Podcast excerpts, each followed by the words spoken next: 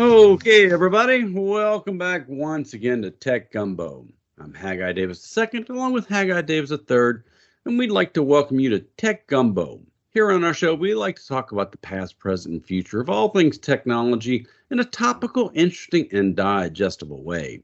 Without geek speak or a bunch of acronyms, we just want to talk about technology that's important to us and important to you. We also want to thank Cardinal Capital to business owners and CEOs, hopefully you have a good relationship with your lender. Even if you do, sometimes you face other challenges, such as a need to consolidate debt, a want to level out your cash flow, or a desire to buy new equipment because you're in growth mode. If this describes you, give Cardinal Capital a call, whatever your need or challenge. They have over 4,000 lenders where they source commercial capital for business clients. Chris, Gary, and Rob at Cardinal Capital have a passion for business and they want you to succeed. When you meet with Cardinal Capital, they get to know you and your business so they can present your needs to a lending institution that will best fit your unique situation. In short, they go after money for your business. They translate your business into what's important for lenders, and they are good at it. Depending upon what the deal is, no matter how complicated or straightforward, they will help maximize your profitability while setting your business up for success. They find the best solution for your situation, all while being fun and easy to deal with. For more detailed information, visit their website at cardinalcap.net. You can also call them 225 308 3700 or email them info at cardinalcap.net. Okay, Mr. Davis, let's do some tech gumbo today. Looking forward to it. Start off, as always, with news and updates. And the first story we wanted to talk about scientists have found a way to transmit space based solar power down to Earth for the first time. Yeah, this is pretty cool. They have a satellite that's orbiting and they were able to capture solar energy and then transmit it via lightweight microwave power transmitters. And so ultimately, the goal is to scale this up.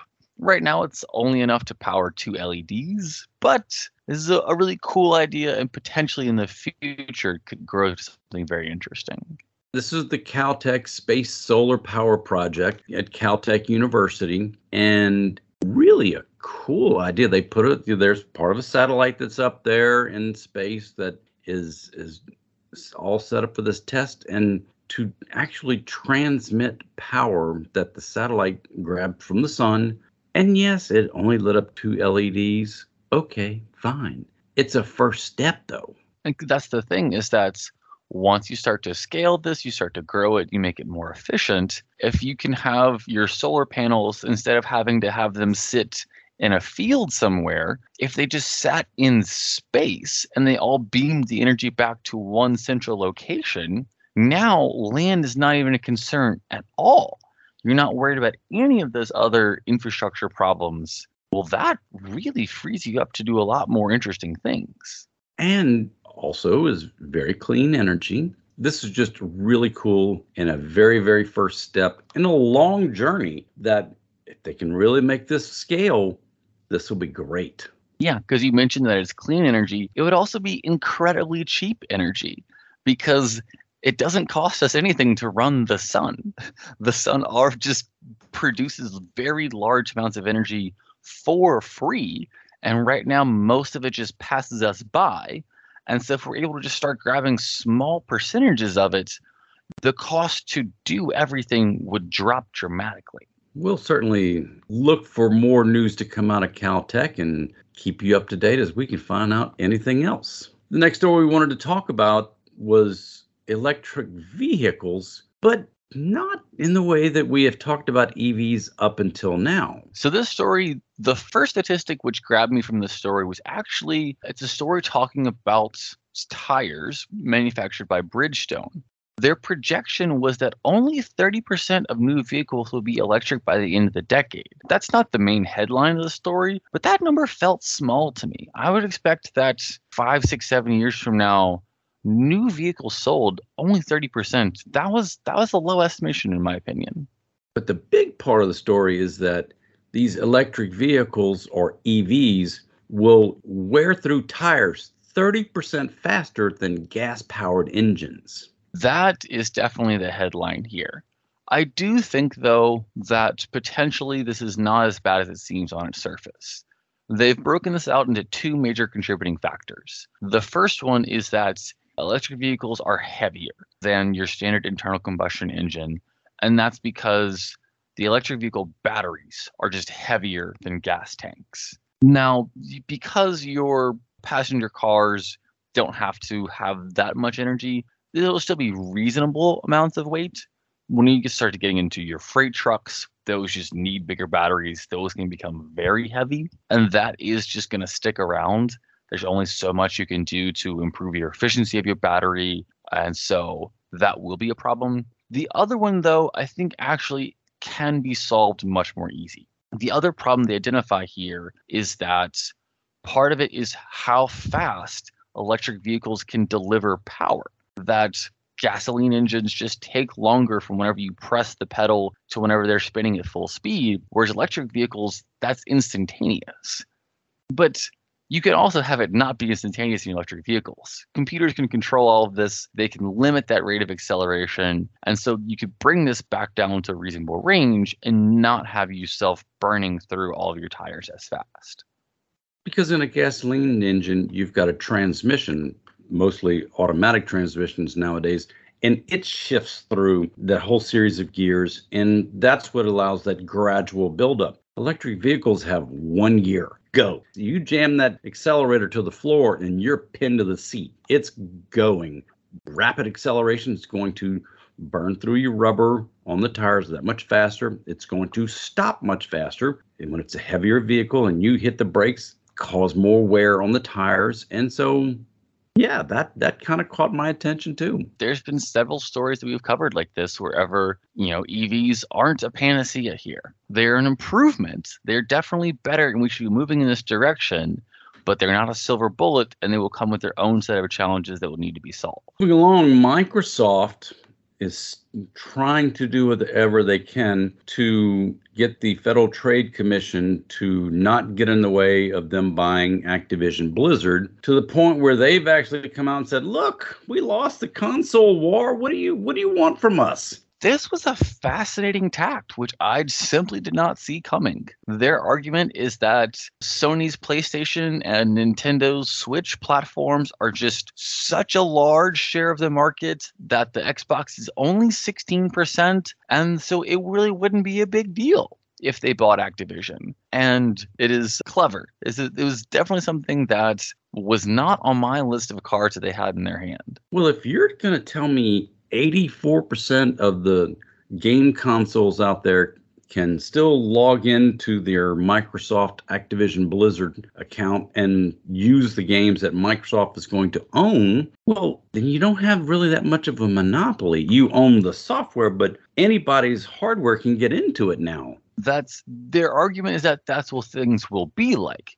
However, yes the FTC is pointing towards Microsoft acquiring two other studios, ZeniMax Media and Bethesda, and that Microsoft has said that those ZeniMax and Bethesda games will be exclusive to the Xbox. And so the FTC is arguing that maybe Microsoft won't have everything produced by Activision still stay multi platform. Maybe they'll be a bit more judicious about what games are just on the Microsoft console platform because if you're Microsoft and you're at 16%, if you could grow to 20%, boy, that's a huge increase. And, you know, just a couple titles here and there could make a big difference. You know, maybe the argument is that Microsoft actually has a lot to gain by buying Activision. And so, therefore, maybe not even more dangerous, but they're definitely poised to do something along these lines. And oh, by the way, exclusivity is not something that Microsoft has cornered. I mean, you think you're going to play Mario on an Xbox? Not happening. I mean, any of the, the games that are exclusive to to the PlayStation, not going to play on an Xbox. And I don't see Sony sitting there you know, waving the white flag saying, oh, sure, you can play any one of our games. You, Nintendo is never going to let Mario run around on an Xbox. Just not going to happen. Uh, that's that's an excellent point. I think the difference here is that both Sony and Nintendo built their development studios in house. And that's whenever you spin it up from your own umbrella versus going out and buying someone else. And that's exactly why Microsoft is facing the scrutiny here that those other two aren't. But that's what Microsoft has been doing for 40 years, buying somebody else's stuff and making it better. They've not invented anything of their own that I can think of off the top of my head. Everything they've done is because they went and bought somebody, made it better, and had better marketing than their competitors. And they have lost antitrust lawsuits in the past for this exact reason.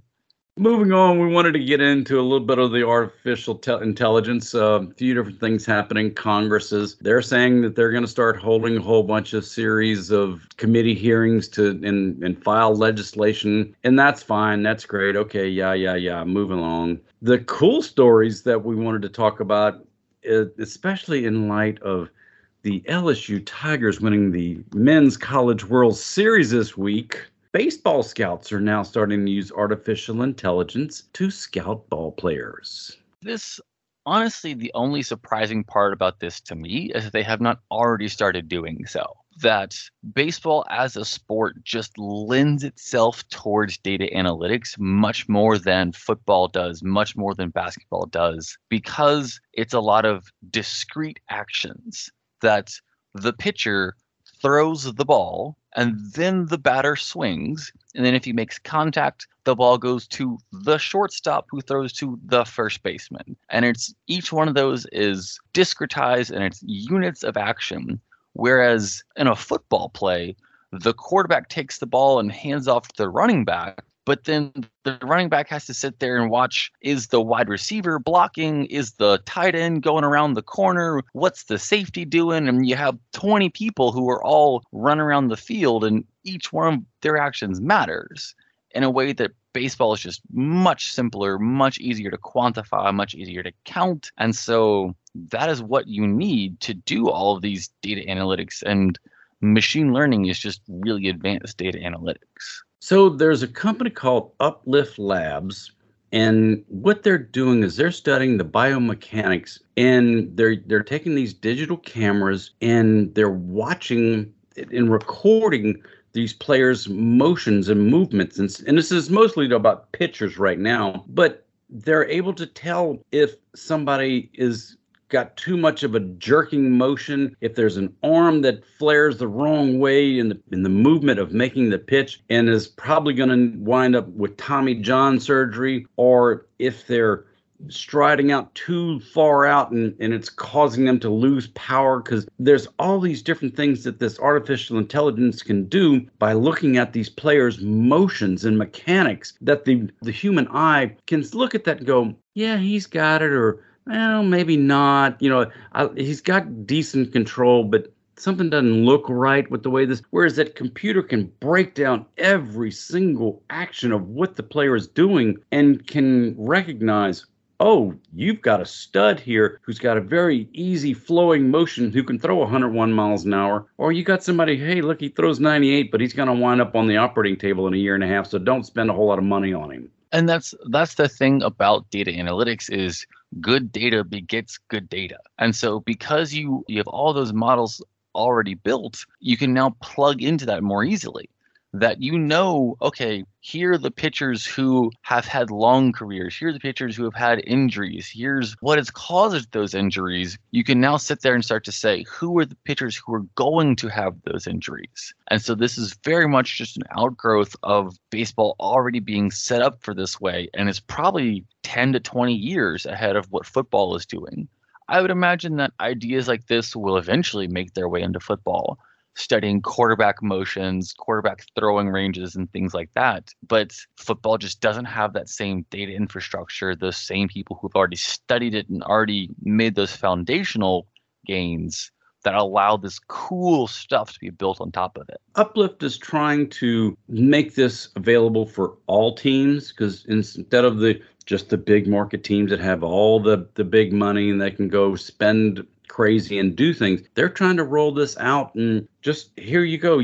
We're go look at all the college players who are going to the top 100 prospects in college and in high school baseball. This is what we think about them. And then here's the data. Y'all can make your decisions as to whether you're going to draft these players based upon this information. That's just amazing. Oh yeah, because you know that their goal is to be seen as high end scouts because then once you've shown that you can, you know, start to do that analysis, then teams come start to recruit you and pay you the premium to do that more fine grade stuff. It's a bold business model, and I, I'm very excited about our sports getting better. Because another thing you could do is maybe you tell the kid, hey, look, adjust your motion. You're doing this thing right now, which in three years is going to blow out your elbow, but you just change your angle a little bit and now you add five years on at the end of your career and so we don't sit around and say oh man if that could could have just stayed healthy he'd have been great.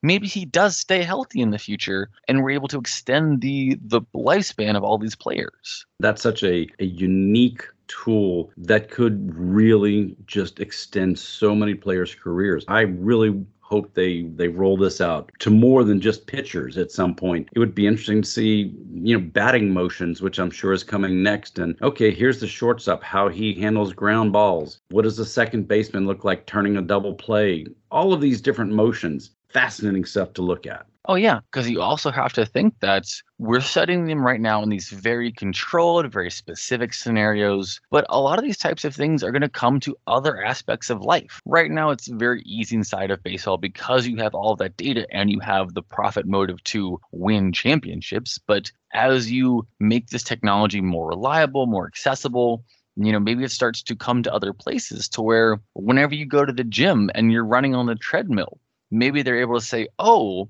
when it's just you, average Joe, running on the treadmill, the way your foot hits the treadmill, you're going to develop an ankle problem, change your foot strike, those types of things, so that it's not just the pros who benefit from this, but long term, this will make its way out into the general public. And we too will be able to have healthier bodies, have healthier emotions because of this really advanced data analytics. That's awesome. What's not so awesome is once again facial recognition pops its ugly head up and says, "Yeah, we're looking for shoplifters who steal at stores in in Britain." This is one of those things wherever we've talked about facial recognition as the use of a surveillance tool that it's just not there yet.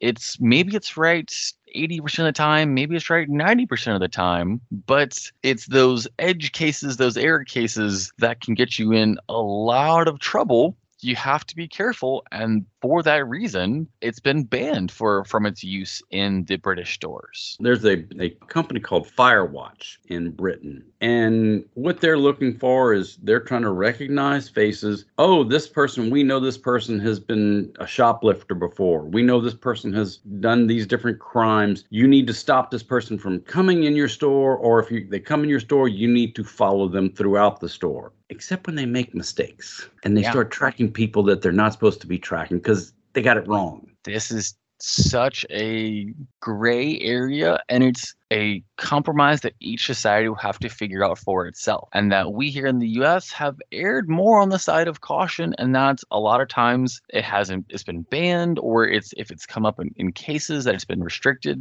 the UK is much more surveillance heavy that the, the UK is using these technologies and that their agreement amongst themselves is that they are trading that privacy for security. And so, like you said, it's not perfect here and it's not perfect there. So, is it worth it to follow an innocent person? You know, what's what is that compromise? to the, to the degree that they actually were using this facial recognition software during the coronation of King Charles III. They have been using this in a lot of places. And there's a lot of civic groups in Britain who are calling this an Orwellian response and they, you know, are Big Brother watch and different things like that. They're very concerned because mistakes do happen. And every time that this company identifies a shoplifter and the person goes on to be proven innocent or wrongly identified, it just makes it worse. It also it's not a large leap to say that this company is going to start connecting all of its stores together and that you have this company has its database of faces and you start connecting that to other databases of faces and britain already has a very large number of surveillance cameras that watch everything that you're doing. But right now, it's just simple CCTV. It's not that hard to sit there and start connecting all these cameras together and start laying this facial recognition over the top. And you know, we, we talk about the the idea of privacy is dead, but there's always more privacy to lose. We are not at zero right now, and this is an unsettling move towards less. We want to thank General Informatics for sponsoring our show. General Informatics is an information technology firm with a mission to make our clients even more successful through the best use of technology. Based in Baton Rouge, Louisiana, General Informatics is a premier IT managed service provider delivering exceptional managed IT solutions to a diverse base of customers across the southeastern United States. From the beginning, we have maintained our commitment to meeting the growing needs of our clients through continuous innovation. With over 20 years of experience and a team of 180 plus employees, including technicians, engineers, program designers, GI has evolved to become the leading IT partner of business schools and government agencies. Our managed services teams can run your digital infrastructure or support your team on an on demand basis, letting you focus on your business strengths. This has become a proven formula so proven that 98% of our clients continue to do business with us year after year. Whether you need IT services, new technology, or have a question, visit us on the web at geninf.com. If you enjoyed our show today, we are here on Talk 1073 FM every Saturday at 4 p.m. and the show reruns Sundays also at 4 p.m. If you missed any part of the show or you'd like to hear this or previous episodes, check out our podcast, available on almost every podcast platform, including iTunes, Spotify, Podbean, Google Podcasts, Amazon Music, Audible, and more. When you're there, be sure to subscribe so you get notified every time we post a new episode. If you like our show or you have any suggestions, let us know on our website at www.techgumbo.net. Thank you for listening to Tech Gumbo.